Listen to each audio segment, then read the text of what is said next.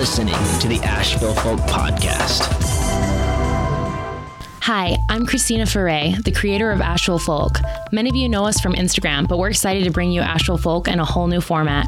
Join us for weekly interviews with artists and entrepreneurs, noteworthy local and national news, and lots of laughter as my hilarious co hosts constantly interrupt one another to share random and interesting Asheville moments.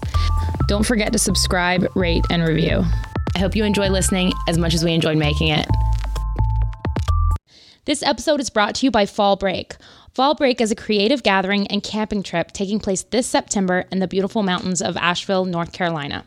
If you're into inspiring speakers, creative workshops, community dinners, and ending each night with s'mores over a campfire, then you have to check out Fall Break. Learn more at fallbreak.co or on Instagram at fallbreak.co. For those of you who are just joining us for the first time, we're glad you're here. This podcast is about all things Asheville, from local news stories to chatting about our favorite people, places, and things.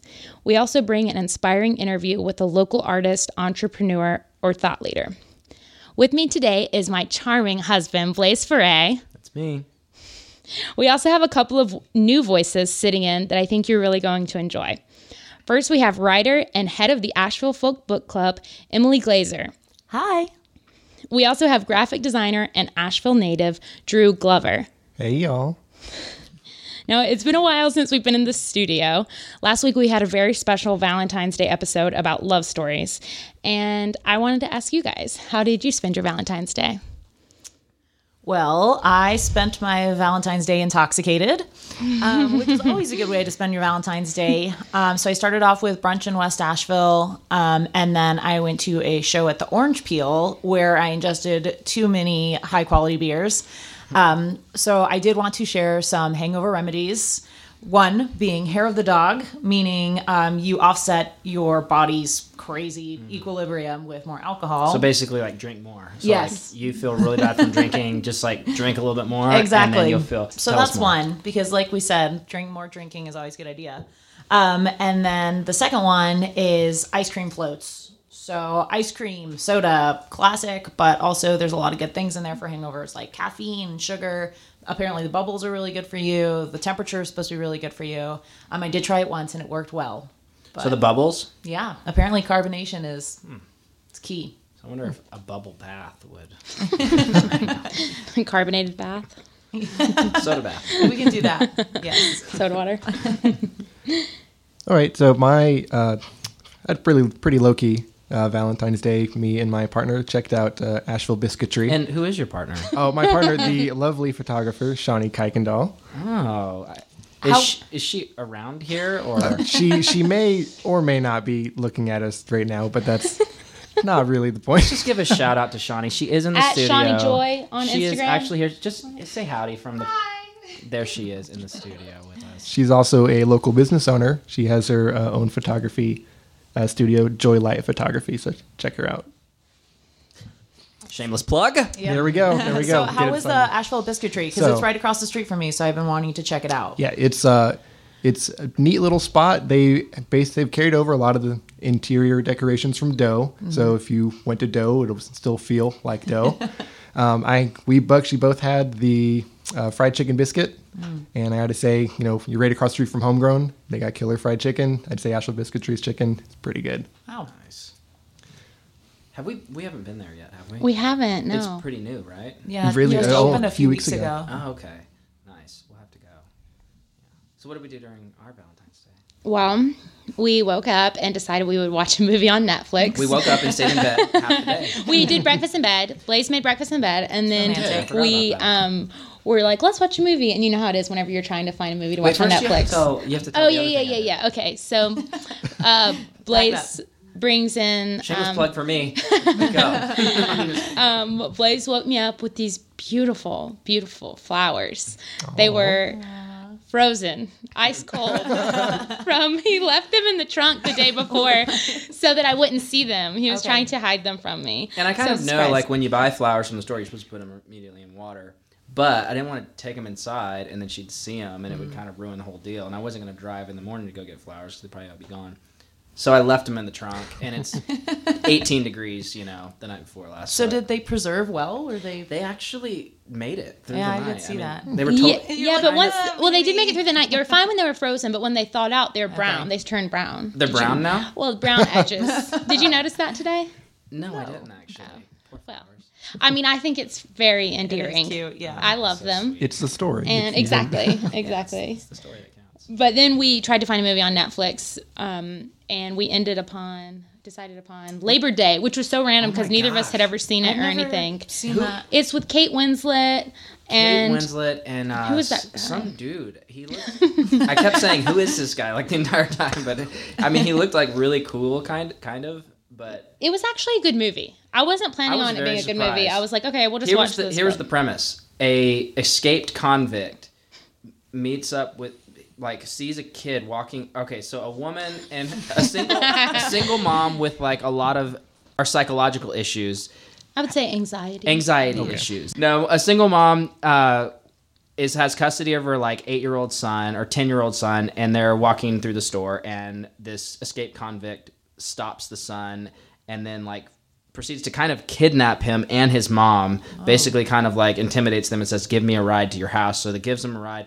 and then he holds them hostage for like three days. But she falls in love with him. Oh, that's so romantic. Classic and the Stockholm Syndrome kid is like playing catch with the guy like a dad and but the guy's never mean to them at all never and like anyways it's such an interesting story we were very surprised at how into it we actually got Wow. so Yeah. I'm gonna go home and watch. It. You that should tonight. watch You it. should, it was yeah. it was Yeah, that sounds really good. I was really surprised. i mean it could be like the fulfillment of all your hopes and dreams Yeah, right. I feel like this is a lot of my fantasies like coming to fruition in that movie. Like, he is a good looking Yes. convict actually awesome. Don't write that. anyone off. You never know. Honestly, my hopes and dreams are just finding something on Netflix that I like the first time. So, Right. so kudos. it could be Taking a flyer. of your hopes and dreams Watch it. Um, did you have anything to share, Blaze? i mean i don't know I know we had the same Valentine's Day, so I, I, don't I know did. if you had and anything it was fun. I enjoyed it. Um, I will say this actually. Um, we did. Christina and I did this fun little game together, and um, this is kind of like one of those Valentines for people that don't want to spend tons of money. So we got a notepad, and we decided to write each other notes all day long in this notepad, so that we could keep it for like future reference. So like we just traded back and forth throughout the day at random places, random times, and that was really kind of a fun thing. So. It was fun. That was Blaze's idea. He that was one of my gifts. He gave me this like sketch pad Well, I and had didn't want written to me a say note. anything, but Well, he had written me a note in it, and then it was really fun. I was yeah. like, "Here's this coloring book. Happy Valentine's Day. Here's a sketch pad." All right. Well, let's move along to our noteworthy news. Let's start with you, Drew. What do you have? So my no- noteworthy news is regarding uh, Kanye West's new record, uh, "The Life of Pablo," or the other any other of the four or five names it's been known as in the past week. it's just been uh, uh, the activity on Twitter and all kinds of internet forums has made this a really unique way of experiencing a record release, especially because of this big hype around the record release party, which uh, Kanye basically brought his laptop out and shared an auxiliary cord and had a bunch of people. And when he was done, he uh, gave it to his friends and said, "Hey, we got Madison Square Garden for another hour. Play whatever you want." and uh, so you get a big look into Kanye's mind, which is very manic. Um, a lot of people probably diagnosing him with one of several disorders right now. Um, but uh, the weird part is that the album still technically hasn't been released yet. It's still exclusive on Jay Z's music service that you have to pay twenty dollars a month for. Oh. I was wondering because I see all these people like posting about it, and so I went on iTunes looking for it. And It's not there. It's just not there. And he actually uh, just this afternoon he said, I, "I never wanted to be on iTunes. I wanted to only be on Tidal forever." So So we, uh, crazy. So I um, feel a little bit out of the loop, but I didn't know about Jay Z's subscription only based thing. So you pay twenty dollars a month, kind of like Spotify. Yeah, it, it's basically, or pretty. The, the premise is exactly like Spotify, as in it's a streaming service, and what he's trying to sell it on is the the artists on there and the exclusivity of it. Like the big things this year is like Rihanna had a record released uh, re- released exclusively on uh, on the service, and it's it's just his what he's trying to get into that game. He's trying to diversify, and you know he's got all he's got this media influence, and he's trying to put his fingers in and everything. But it's just not it's not really catching on. I mean, it, it's, it's catching on as far as it's catching a lot of flack. a lot of people are talking about it, maybe not for the right reasons. Um, but well, a lot of people talked about Spotify, that's true. It, yeah. Yeah. Spotify. They, but the only thing is, stuff it's the same kind of service, so it's kind of like Yeah, you got a lot of overlap. Yeah. And so Yeah, you got a lot of people just kind of waiting. It's like, well, you know, I can wait a few weeks Right. to listen to this thing. And you've got you've got your hardcore people who, I guess that's their target. they'll pay for that. Yeah. And then So- immediately unsubscribe. Yeah. So what's next for um where does it go next then? Or are you saying that's it? That's the only place you can get his album? Or in a few weeks will we be able to hear it other places or do we know? I have no idea. I don't think anybody really did. right now, Kanye right, doesn't even know. right now, you can download it there. Um, I mean, there's you know you can many other methods which I'm not going to go into detail. But maybe if you look hard enough, you can find it somewhere else. Um, I was really intrigued, or not intrigued, but I love celebrity drama, I guess. Um, but apparently, there's like now a huge Taylor Swift Kanye Yeah. Another one. part 2 because of the lyrics he used. Yeah, that's true. Yeah. Yeah. And I, so I obviously delved way too deep into this, but I, I read an article that said that. So Kanye said, like, number one, I'm an artist. I can do whatever I want. Number two, I talked to Taylor on the phone for an hour and she gave me permission. Um, and then Taylor Swift's publicity person came out and said, like, It didn't happen. no, that's not true. Yeah. And in fact, she discouraged him from using misogynistic lyrics. Yeah. So I don't And then think he was like, "Go ahead." I I don't think she's actually made any. No, she hasn't said anything. But I will say that the list you're referencing, I think he was actually at list uh, item number seven or you're eight. right. It wasn't even like It was a really two. big list. There were probably a few half sentences in there they counted as statements. And then he was like, "Yeah," and I talked to my wife for a while about it, and she gave me her blessing She to did. sing it. He's like, "Yeah, I'll eventually have sex with Taylor Swift." I'm like, "Yeah, I'm sure your wife was like Yeah. super stoked." Well, it's so weird. It's Yeah. There's, a, there's another part where he references the Ray J and uh, how you know Kim originally got her internet fame. How he talks about that? Oh, yeah, yeah, I and I, I, he may be talking I about that saw when he's that. blessing it because I imagine that's probably a little more sensitive to her. yeah, totally. But uh, yeah, it's just it's just really crazy, just in general. It's really fun to watch. I guess just from the sidelines. I mean, you can Yeah. totally like have like a reality show based around this thing. I know, I was gonna Oh, say I feel like just- we I- could have yeah. an entire podcast Like just just about basically Kanye's like it could be like keeping up, Keeping like, up with the Kardashian West. and Kanye. the West. yeah, but the record is really good. So, Is it? So Oh, that's it? uh, that's so that's really like, the, the overall point about it. is that it's it's it's pretty good. So yeah.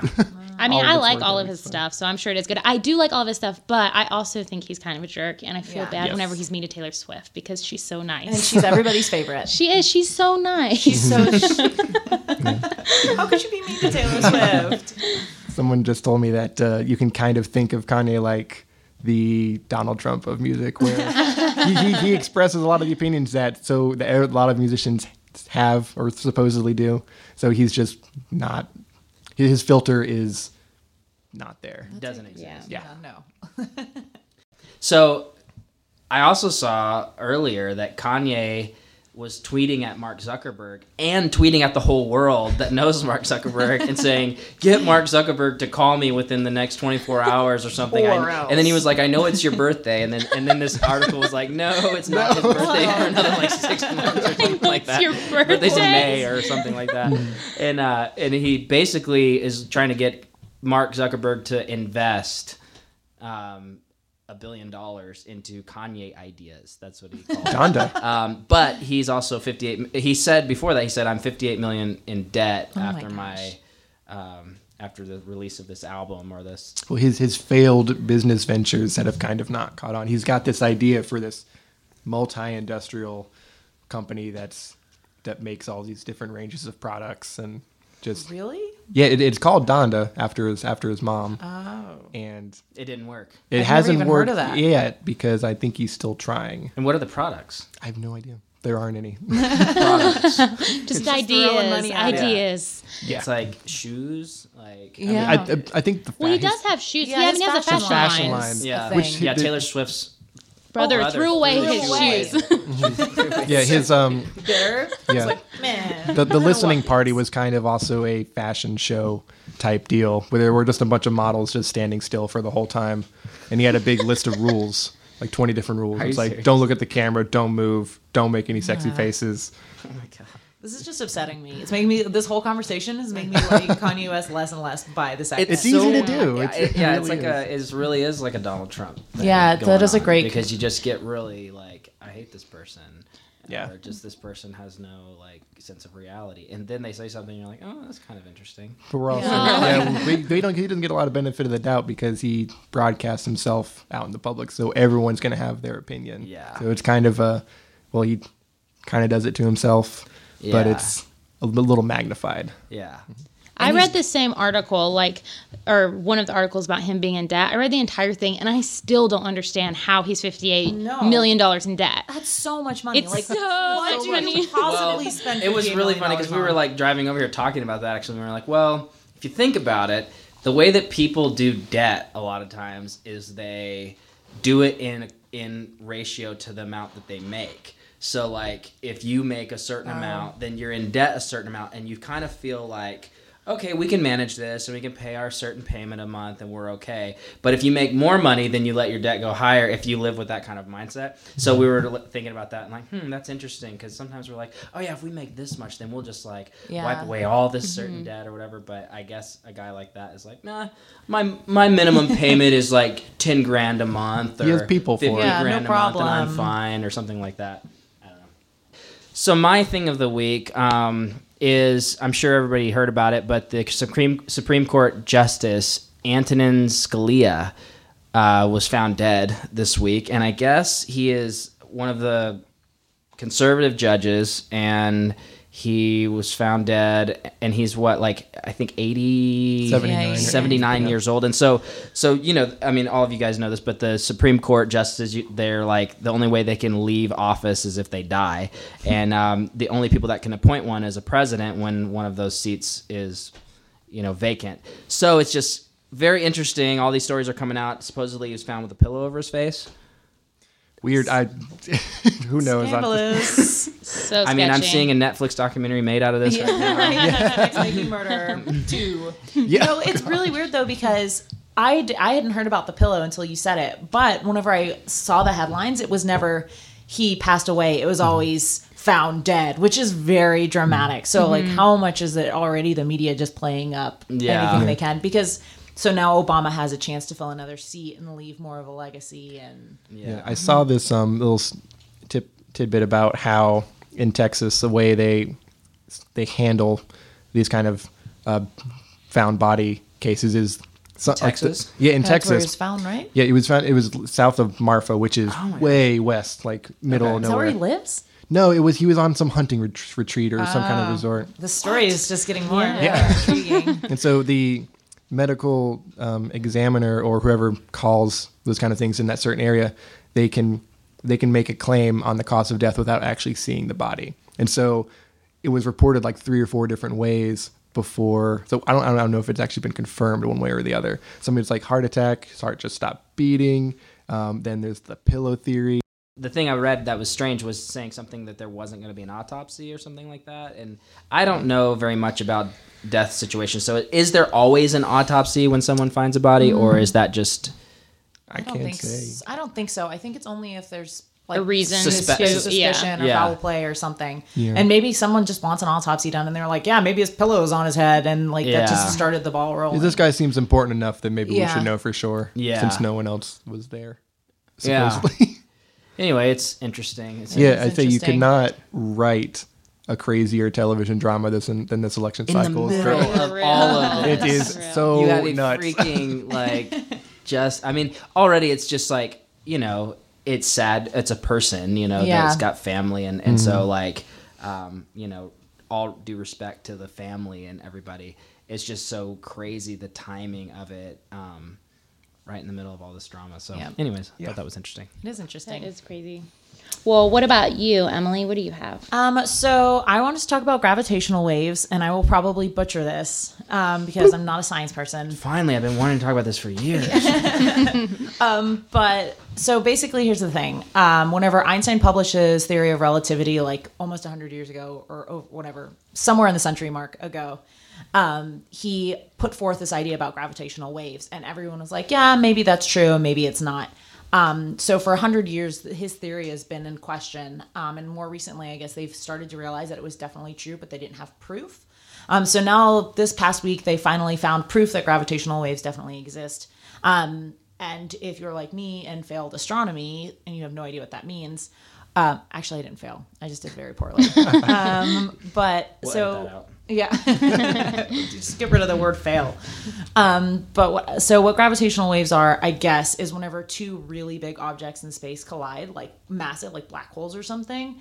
It like creates such a huge force that it sends out gravitational waves, and basically, it's like a ripple in time, which is insane. Like if you think about it that like that, it's really cool. So if it were to happen somewhere where we could like feel it or see it, it would be we, the whole horizon would like shiver basically, and like everything it would be really weird. You'd feel like you were on mushrooms or something. So wait, how do we know it exists? Or wh- So what I don't know what they did that now they know they exist. Do you know? You know? Yeah, I, I, I I heard. Okay. I, was, I had a lot of. I listened to NPR on my way Drew into. knows a lot of things, and that's why we like him. I listen to I had NPR on always on my way in and way out of work, so I usually catch news of the day.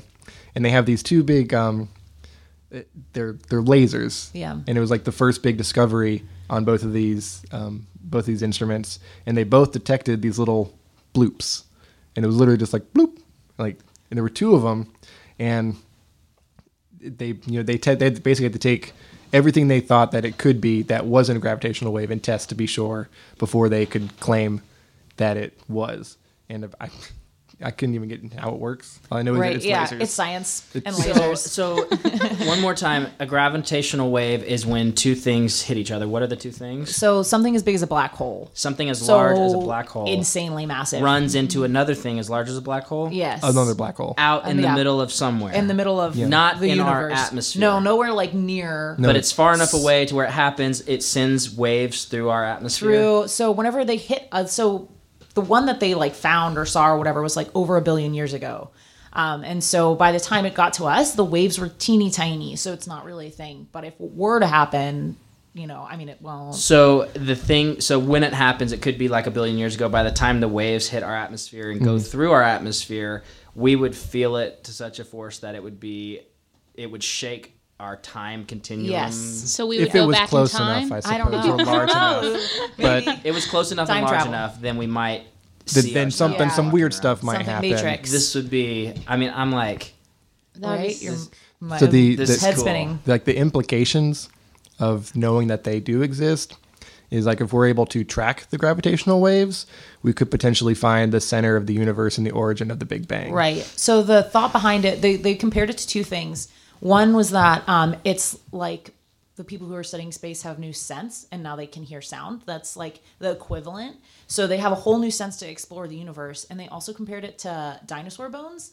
So basically, like these gravitational waves can hold a lot of information about the past of the universe. And now we have access to that because we know they exist. So we just need to find one and chat with one. find out what was Yes, we just on. need to hang out with some gravitational waves and we'll know everything. Little bloops. All- all I'm hearing is like, you know, this could be like a spiritual like insight thing, but it's like all I'm hearing is Adele's like, "Hello, from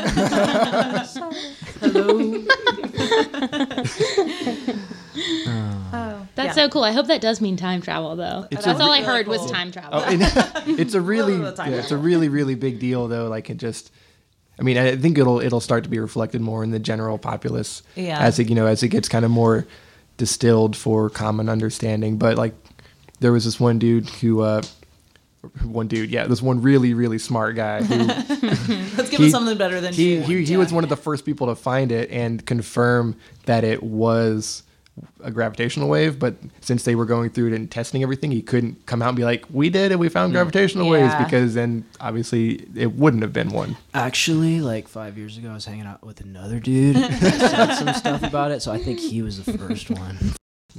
That's very interesting. Cool story, well, though. my story um, is not quite on the same level of scientific knowledge.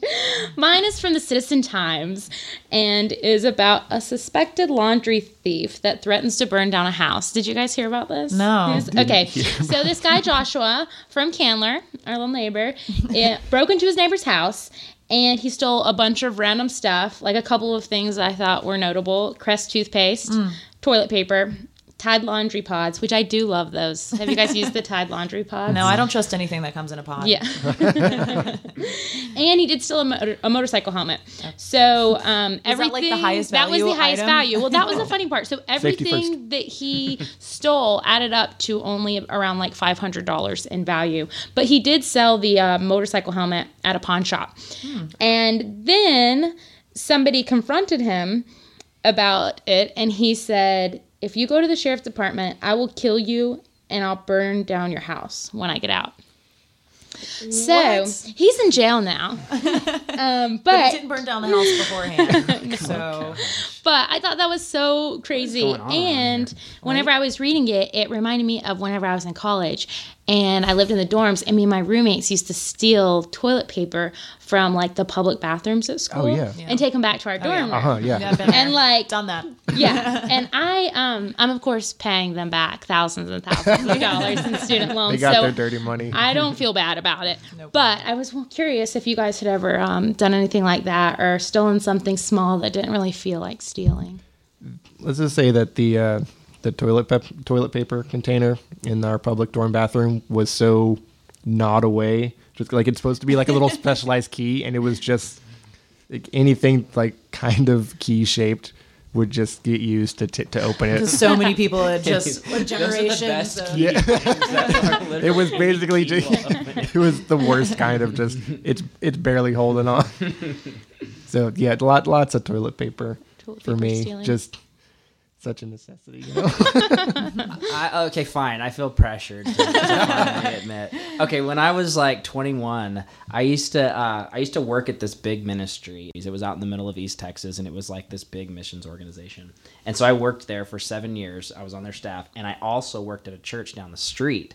And so I was like the worship pastor at the church down the street for like their youth group. So I always had to like print off like these like songs for like the band and stuff. And so I always had to have like these anyways, I always used the printer at the other one, and that was like they would always tell us like no outside printing jobs, you know. So I'd always print every week. I'd be like, ah, it's like seven sheets of paper. Ah, No it's like twenty. It's only like twenty sheets of paper this week.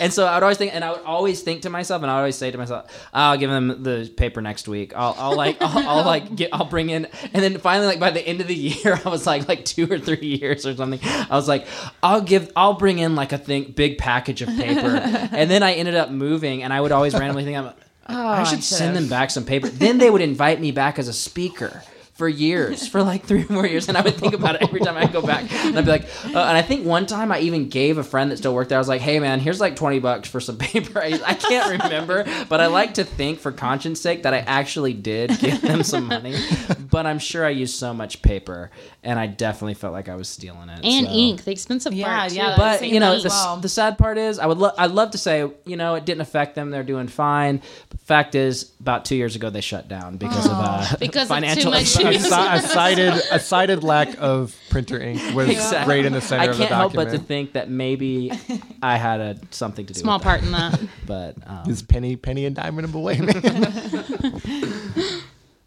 Oh, nope. No- I don't no know. stealing? I don't know. I'm like trying to think of it, and I feel like I, I don't know. The only time I've ever stolen anything, and it really like struck my conscience, was um, I was in kindergarten, and I did not get along with my kindergarten teacher, which is crazy because I was the cutest five year old that ever existed. But for some reason, she did not like me. She was never nice to me.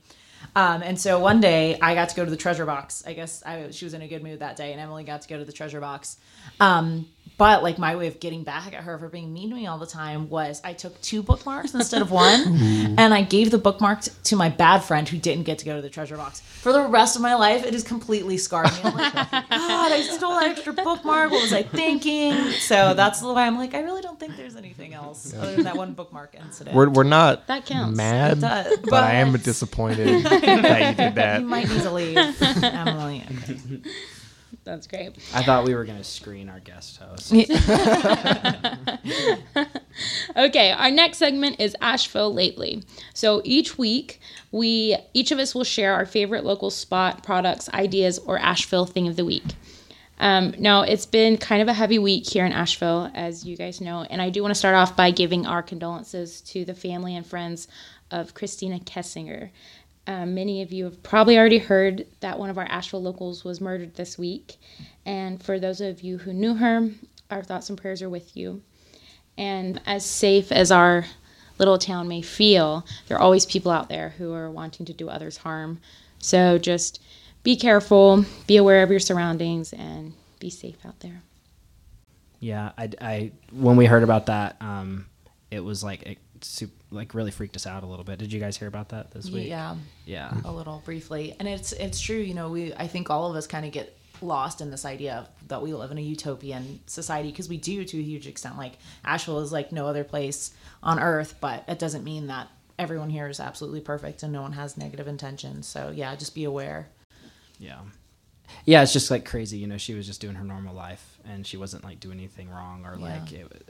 So I don't know. I just want to encourage folks out there that are like, especially like women who walk around alone or just, just be aware of your surroundings. Just, I always tell Christina, like, just be aware of who's behind you and who's in front. It doesn't mean you got live paranoid, but just being aware helps you stay safe. So Okay, so now let's talk about some happier things that have been going on in Asheville this week.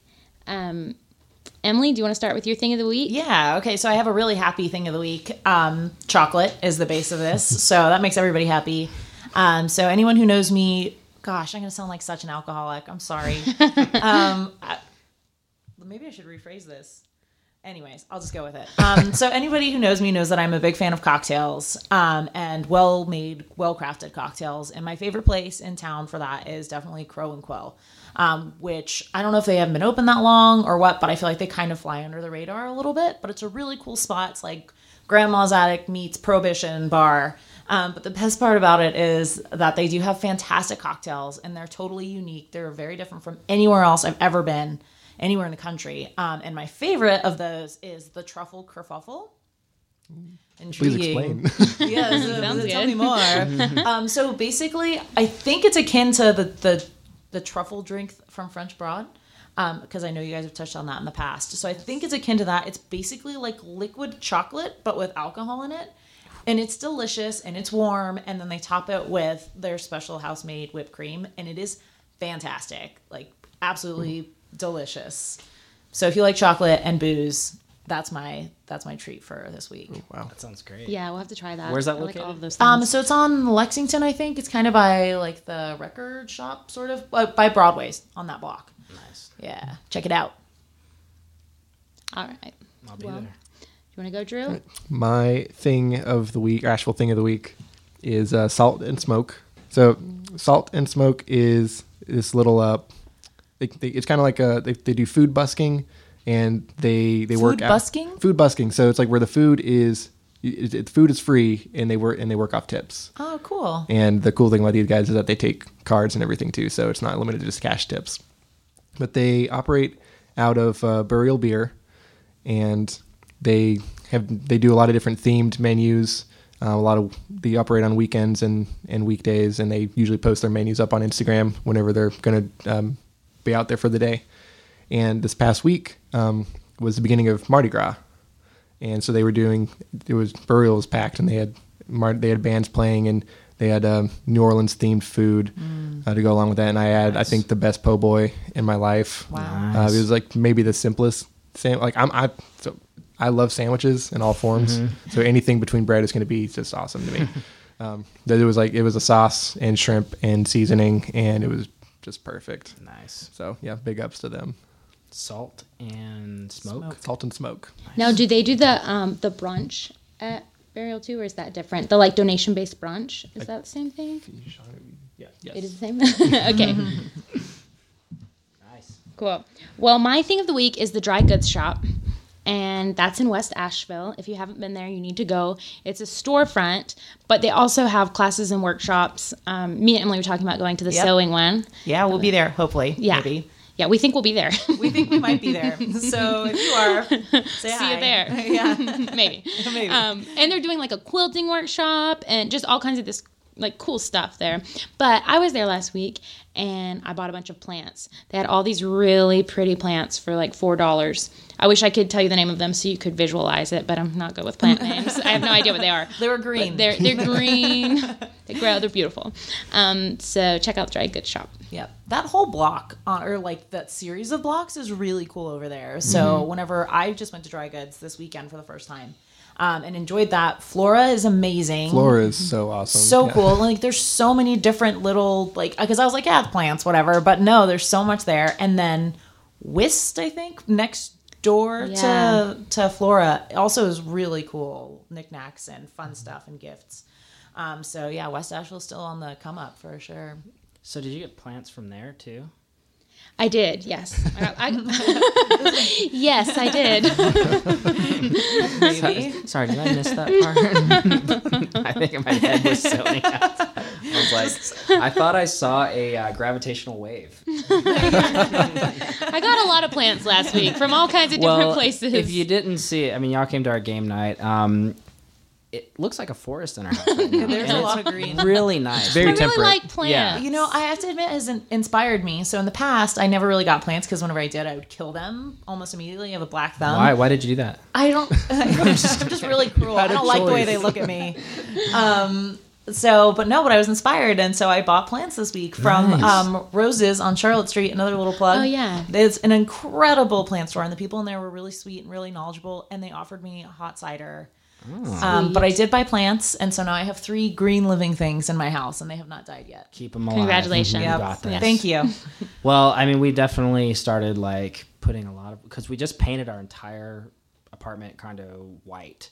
And so, did you guys ever come to our house when it was like purple? Mm. yeah, it was. Shawnee, do you remember that? I, Yeah. yes, I guess I was. Yeah, Drew doesn't remember, but nobody remembers. Everybody, I'm like, yeah, we painted it white, and they're like, wasn't it always like this? What was It the intensity same." of the purple? It- it I mean, like- it was like an Easter. Egg. If you're egg. there at night, it looked gray. Nice. But if you're there during the day, it looks like when you go into the house, it looked like you were in an Easter egg, like every single room. It was all pastels.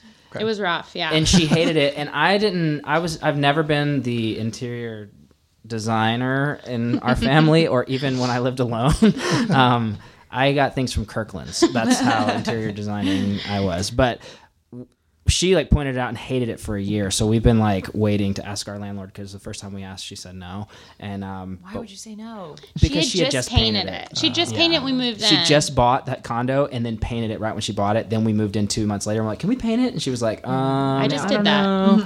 know." but we painted it all white, and then we got all these green plants, and so now everything pops. And It so, looks really. awesome. It looks Anyway, great. Yeah. Thank you. You're welcome. I appreciate that. Um, I don't know what it is about Asheville, but it seems like all the houses have really strange. yes. So it's my true. Apartment, I love my apartment, but the walls are all brown, which like like a tannish brown, not like dark brown or anything. But then they also just painted the ceilings brown, like the same. Oh. So it's all the same, and I feel like I'm in like a cocoon or something whenever I look around. Um, but I guess it's not as bad as bright pastels, but it's still obnoxious.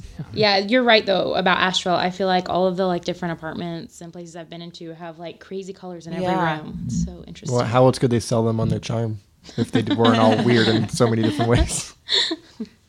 All right, my thing of the week is Mela, and that is on. I think that's on Lexington Avenue as well. And um, we went there for Christina's birthday last week. Happy birthday, Christina! Thank and, you. um, Thank you. What did we eat? I can't remember what we ate now. It Um, was I really think we good. got. though. Did we get butter chicken? I think so. Yeah. And we got some samosas, It was just Indian So food, and it was really good. And, garlic uh, naan. Garlic naan. Yeah, shout out to the buffet at Mela I was for about sure. to say. I know. I Well, we haven't went been for to the dinner, buffet so yet. but I, I guess have if you go to lunch, they have a buffet. Oh, yeah. and it's I've like, heard oh, it's yeah, they do. fantastic. How much is it? I heard it's a really good It's, deal. it's 10 or $11 I think it's ten. I Okay, think if we you have need to either a that. student ID or if you pay in cash, you get like a dollar off. What about a fake student ID? Does that work? Yes. Uh, go for it. Absolutely. No, it Shawnee's is like, yes, those work. So check out Mela if you enjoy good Indian food. Awesome. Great. Well, let's move on to our interview. Blaze, you did our interview this week, right? I did. I sat down with Matt Tommey, and he works. Uh, he is a local artist in town. He's a basket maker, a basket weaver. Um, he has been here since like 2008, I believe. He works down at the River Arts District and um, has his own basket weaving shop. And he does all kinds of work for um, large homes, small homes. He does custom baskets and he does it full time. And so we just talked about um, the local artist scene around town and how and kind of his journey in becoming an entrepreneur artist. And uh, he's he's very inspiring dude. So I think you guys are going to really enjoy this interview. So. Yeah, I do want to say one thing really quick um, that might be confusing. Whenever Blaze told me about him, I thought he made like baskets, like that you put your socks in and stuff. but he makes like basket sculptures. So it's like Oh, these wow. things you put on the wall that are like works of art. They're amazing. They're Well, really yeah, beautiful. So you have to like see them. Whenever you say the word basket, it like doesn't do it right. justice. No, you're right. I basket. Yeah, but it's like these insane things that you put on your wall that are like he's a, he does these kind of custom jobs where people are like yeah i'm building a million dollar home and i would like you to make 30 different basket type sculptures for my home or things like that. And so uh, but he's totally a down to earth dude and he's kind of like um, he, yeah i mean you'll hear you'll hear him talk but he's all about collaborating. He's got the same kind of heart that we have like in asheville folk and stuff and so he's just really cool guy. I think you'll be inspired by the interview. All right, let's hear that now. Is Matt Tommey, and uh, I'm an artist and author and speaker. But when I got to University of Georgia, um, I found a book on basket making, and uh, which is like, where did that come from? You know, just random book. But it was I had grown up in Boy Scouts and being in the woods and just kind of loving being outdoors. And basketry gave me a language. Uh, that I could express my love for being outdoors and harvesting things outside and that sort of thing. And so I did that as a hobby for years. And then uh, back in 2008, I started exploring sculptural work and moved here to Asheville in 2009. And um, everything just took off. So. So I always tell people that uh, don't think about grandma's basket. Just think about basketry as a language, just like you would uh, painting as an artistic medium or music as an artistic medium. Just because you're a musician doesn't mean you do the same thing. BB King is not Celine Dion, is not Beyonce. You know, it's different expressions. And so for me, I use traditional weaving methods and that sort of thing, but to do really uh, sculptural forms, uh, primarily for luxury mountain homes here in the area. Um, but I do a lot of things that are very inspired by nests and pods and um, things that you would find just walking through the woods. I've always said uh, every basket begins with a walk in the woods. And so it's just a really um, nice way to be able to take natural things that I find uh, and bring them in here and create things that evoke that sort of natural aesthetic in the home.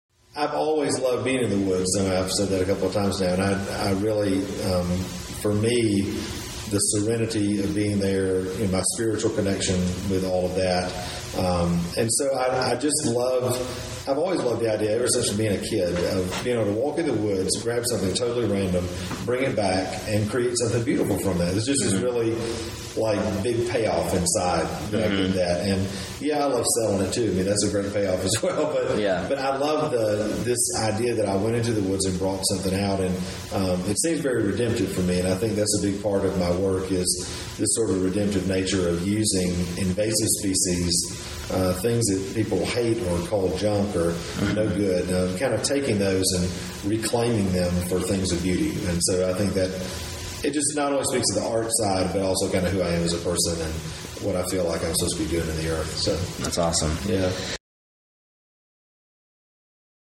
Tell us a little bit about kind of your journey with the artist community here in Asheville. Whenever you started getting people together, and Yeah, sure.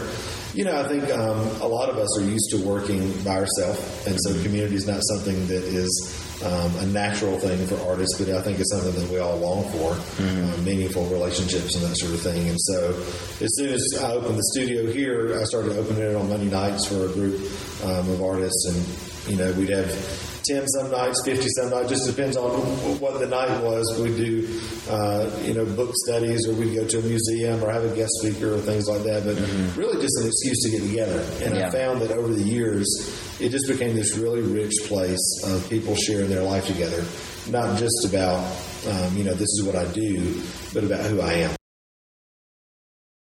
And I, I think for artists and all of us who create, it's really easy to uh, have your identity based on what you do. And I feel like for me and what I feel like God wants to do in us is not only celebrate what we do, but also affirm that place of who we are. Yeah, you know, identity for me is is, is a huge issue. Um, it started, I think, in my own life, just growing up in the church and going through a lot of crap. Um, I'd been sexually abused as a kid. Um, kind of developed this life of performance and and church and art and creativity and all that. Kind of got mixed up in all that. So. Um, what I did was who I was, and that became a really big deal for me. And so I had to go through this process I call Unlocking the Heart of the Artist, which is a book I wrote uh, back in 2009. But it's just kind of peeling away of all of this excess, you know, of, and, and getting down to the core of who I am.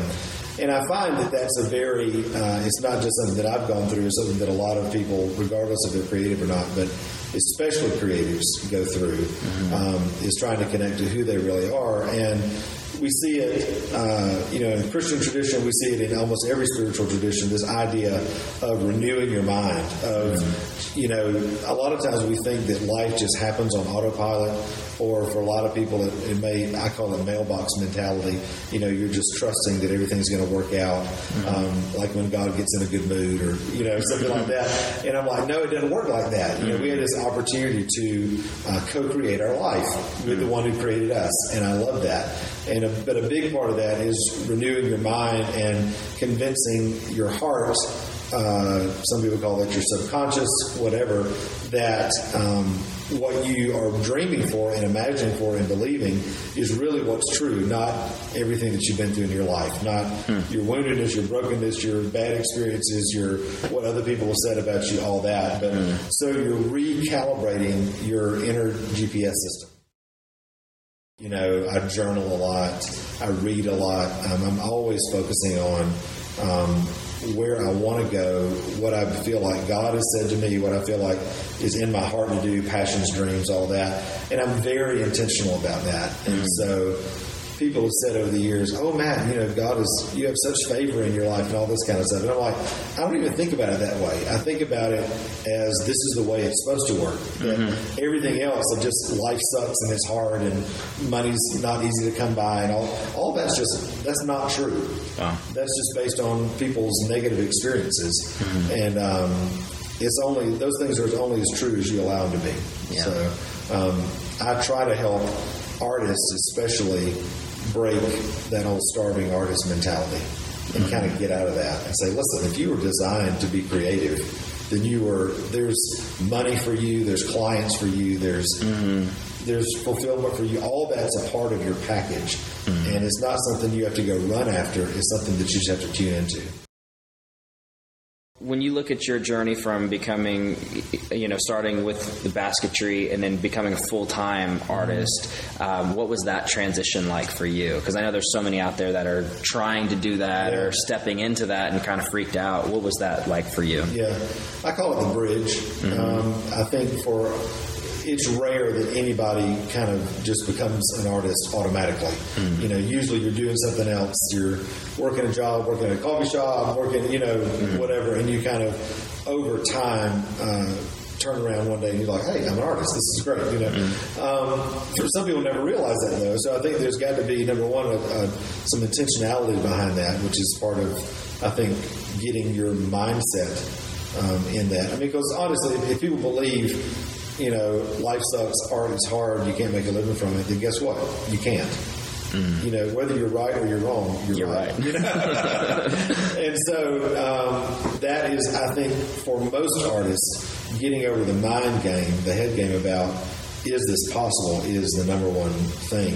Uh, number two, then I think it's just it's just kind of you know what your mom and dad told you and what kindergarten taught us. You know, it, when you're faithful with the little things, when you do well with just the things that nobody sees, then over time you build um, you know a reputation and people you begin to get more opportunity and more authority in an area and that sort of thing. And so um, I find that you know. Um, like in Matthew 25, where Jesus says the parable of the stewards, you know, he gives each one a talent, and he, he says, uh, you know, you get one, you get two, you get five.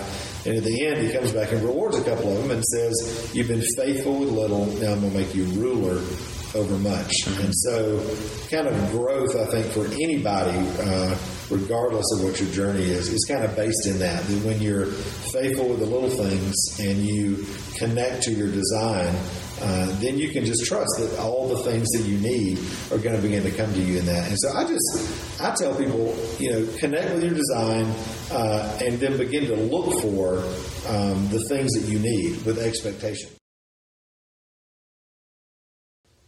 Life doesn't happen on autopilot, you know, and um, and you can't just wait for things to happen. I don't think, you know, somebody told me a long time ago, God directs your steps, not your standing still.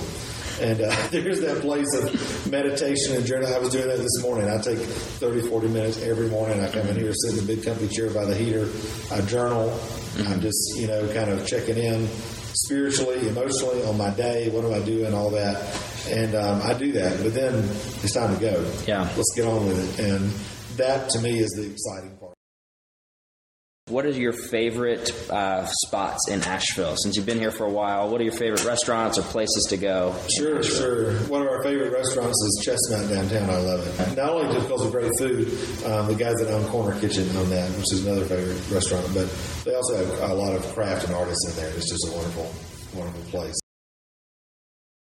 What is your favorite part about, in particular, living in Asheville or being an artist in Asheville?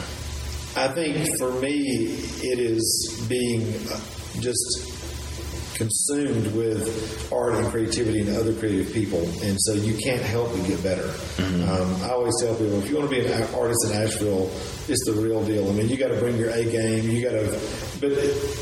So you feel that pressure kind of in a good way, but at the same time, there's this intense sort of uh, collaborative thing that's just kind of in the air. Yeah. And so you're always encouraging each other, pushing each other. What about this? Every time you go to somebody else's studio, you're like, oh, I bet I could do that, but this and that. It just it colors and all this. So I just I get so much inspiration and encouragement from being here with other artists and other artists that are making it. I Yeah. think that's the. It's not the starving artist thing here in Asheville, especially in the River Arts District where I am. These are, are artists that are making it. They've figured out how to do the business side and be authentically creative.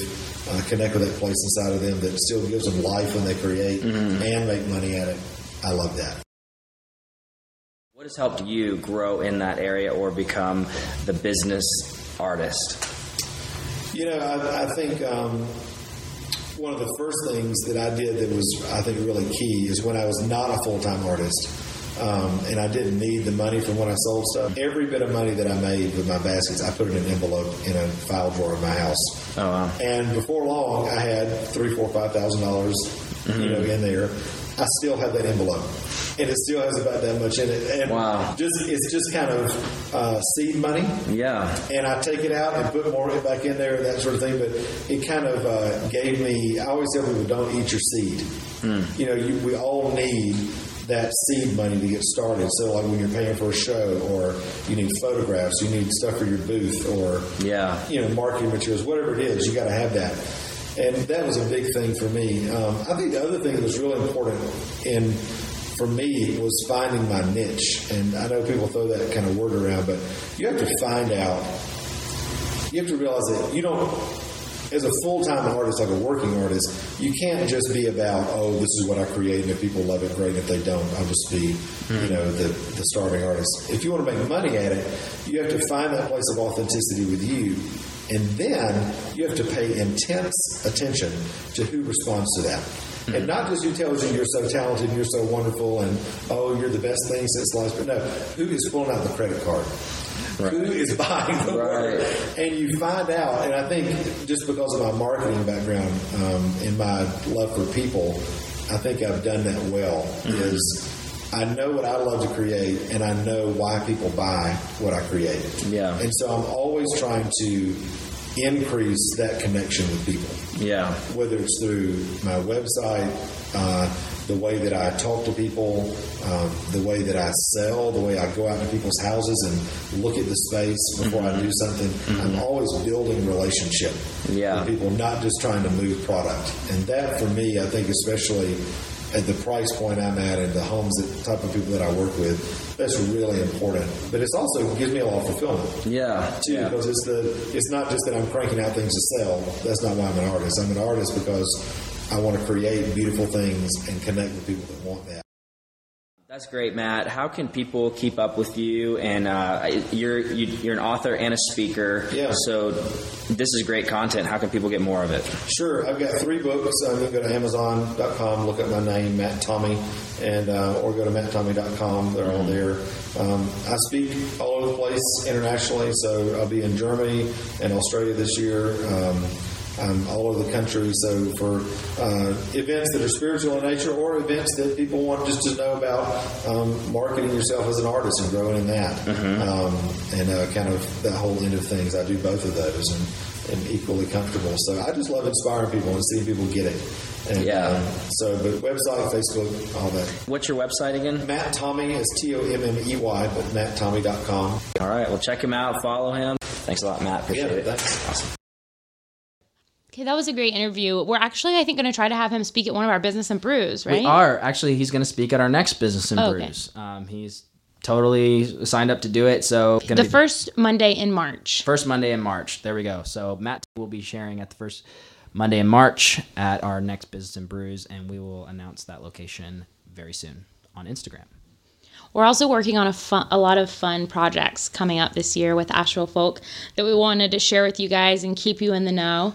Okay, one thing is our photography workshop that's coming up in April. If you're a photographer, an aspiring photographer, a beginner photographer, this is for you.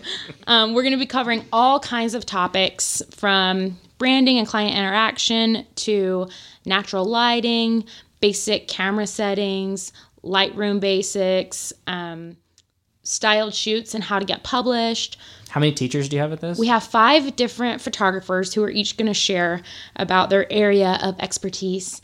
There's going to be five different teachers sharing all these different things in a one day intensive. So it's a nine to five, and we have a um, styled brunch. It's going to be really good. We're excited about that. Well, too. what I noticed too is like it's quite a bit different than I mean, there are like a lot of photography workshop workshops out there that are like a thousand dollars, two thousand dollars. I noticed this one is like under under like four hundred bucks or something. Yeah, like that, right? well, a So- lot of workshops are like a thousand dollars, and I um, totally see the value in that, and would not knock that at all because I think they're great, and you can learn a lot from them. But what we wanted to do was create a workshop that was um, more affordable to beginner photographers because I know whenever I started photography, I did not have an extra thousand dollars. Nope. Um, most people starting out a business don't, and they're the people that need this class. a lot so of people got to use that thousand dollars for a camera or a lens or like Exactly, exactly. So Gas. this workshop is Gas. only um gas. exactly. This workshop is $315 and instead of learning from one photographer, you learn from five. And it's also a great networking event because what we're doing too is um, creating a Facebook group for everybody that attends and then you can share ideas, tips, techniques, but also plan shoots together. Like it's really easy to connect with other photographers and work on projects, also second shoot for one another. So it'll be something that won't only be valuable for that one day, but for the rest of your career really or relationships with these people. So I'm really excited about it. I'm excited to speak about, um, at it and we already have had a lot of people sign up and it's going to be really great. But we also have um, a Asheville Folk Book Club that we just started. And Emily, do you want to share about that? Yeah, I'd love to. Um, so the idea behind the Asheville Folk Book Club is that Asheville is kind of a literary hub for the South, which is already a hub of literature. Um, but I think that a lot of people in Asheville might not realize that. Um, so I wanted to be able to gather people together to talk about good books, specifically that are based in Asheville or written by Asheville authors. Um, so our first one is coming up very soon. It's full, um, but uh, the book that we're reading is great. It's called 13 Moons. It's by Charles Frazier, who's the same guy that wrote Cold Mountain, which obviously got a lot of acclaim. Um, so, regardless of the club, you should read it because it's the best book ever. Um, but then next month, which I'm also even more excited about, um, we're going to be reading Cataloochee by Wayne Caldwell, which I've had heard very good things about. Um, and we're also going to be holding it at Crow and Quill um, which, as we've already discussed, I am a big fan of. Um, but so we'll open registration for that sometime soon ish. Um, and then after that, we're probably going to read Gap Creek and Look Homeward Angel, maybe, which I've heard is very hard to get through. So um, maybe not. But yeah, so Asheville Folk Book Club, big things happening. Get excited. Yeah, it's going to be fun. It'll be a great chance to just connect with other people who have similar interest and just hang out, have a cocktail, talk about literature. You know, adult things. It's going to be what we do. Oh, Another thing that we're really excited about, speaking of um, writing and words and book type things, is uh, the Asheville Folk Magazine. Asheville Folk Magazine will be a collection of Asheville stories and ideas and people and maybe history and a lot of photography. Um, very classy. It's going to be great. Yeah, it's going to be for Asheville locals by Asheville locals. Yes. So, um, the first issue is going to be moving mountains, overcoming obstacles, and live and lives well lived. So, if you're a photographer, a writer, an essayist, and you want to submit some work, um, just submit it to editorial at ashevillefolk.com. Yeah. Yeah. Send us a line. Um, so send over a sample maybe, and then if you have any ideas, then go ahead and throw those at us. I'm really excited about that. That's going to be super cool. It's going to be really exciting. So expect Yep. to see that in um, all of your local coffee shops, bookstores, and I mean, this thing's going to be all over the place. Yep. Um, the same. I mean, imagine our Instagram, Asheville Folk Instagram. It's it's like that in magazine form. The best pictures, the best um, copy content, like articles. It's going to be solid. Yeah. So it's going to be cool. Cool. And then, Blaze, you have an announcement as well. I do have an announcement. So um, we have uh, Christina and I. This is not under the umbrella of Asheville Folk. This is totally separate. But um, Christina and I have decided to start a church called Pop Up Church. Um, if you guys have.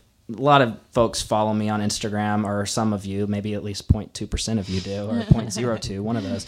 Um, but you know that I'm a preacher. That's what I've been doing for like many, many years. And uh, we just decided let's do this thing called pop up church. One service a month, just kind of see what happens. And we just want to welcome anybody that wants to come. If you grew up in church and you totally don't believe in God anymore, you can totally come and you're free to come and not believe in what we believe in. But if you like what you feel from us, then you're going to get that same feel. Uh, so I like to say it's Jesus without religion. So anyway, um, if you're interested, come out. It's Tuesday, the 23rd of February at 7 p.m. at Vintage Rentals will be the first one. East West. East West. East West Vintage Rental. Rentals Yeah. and West Asheville. There you go. Yes, we're excited about that. And last announcement, really quick, as you heard from our sponsor at the beginning, Fall Break. um, that is the newest Asheville Folk project we're working on. If you like business and brews and our creative, uh, ga- our creative gatherings, business and brews. Our dinners, it's going to be all of that combined plus camping. We're bringing in a lot of inspiring speakers, hosting workshops, and having um, just a little weekend or week in the fall where we're all going to get together. It's going to be really fun. Um, you can check that out at fallbreak.co or follow us on Instagram at fallbreak.co. And do you have any announcements, Drew? Oh, don't you have like an Etsy shop or something like that? I've got a little shop on Etsy called uh, OK Coyote. Mainly, you know, a few posters, some stickers, um, music related, Asheville related local right. items. Awesome. Very cool. Everybody check that out. Yeah. Oh, can I do a plug for me? Yeah. Please do. Um, um, I do copywriting and copy editing. Um, so I've been doing a lot of web work recently. So if you need help with uh, your website content, I'm very cheap, um, which is also great. Um, but really, I, I have a lot of experience in a lot of different kinds of copywriting and copy editing. So my website is asilaywriting.com. Um, So yeah, you can reach out to me on there and we'll get something set up.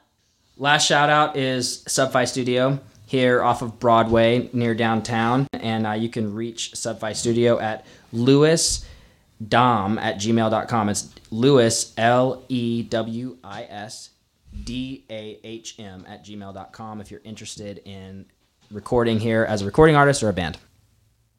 All right. Thanks for listening. And don't forget to subscribe, rate, and review on iTunes. We'll see you next week. Bye bye. Bye. Bye. This is the Asheville Folk Podcast. Join us weekly for inspiration, motivation, and lots of laughs as we explain what it's like to live in our southern yet liberal, hippie, and sometimes redneck little town called Asheville. From the other side.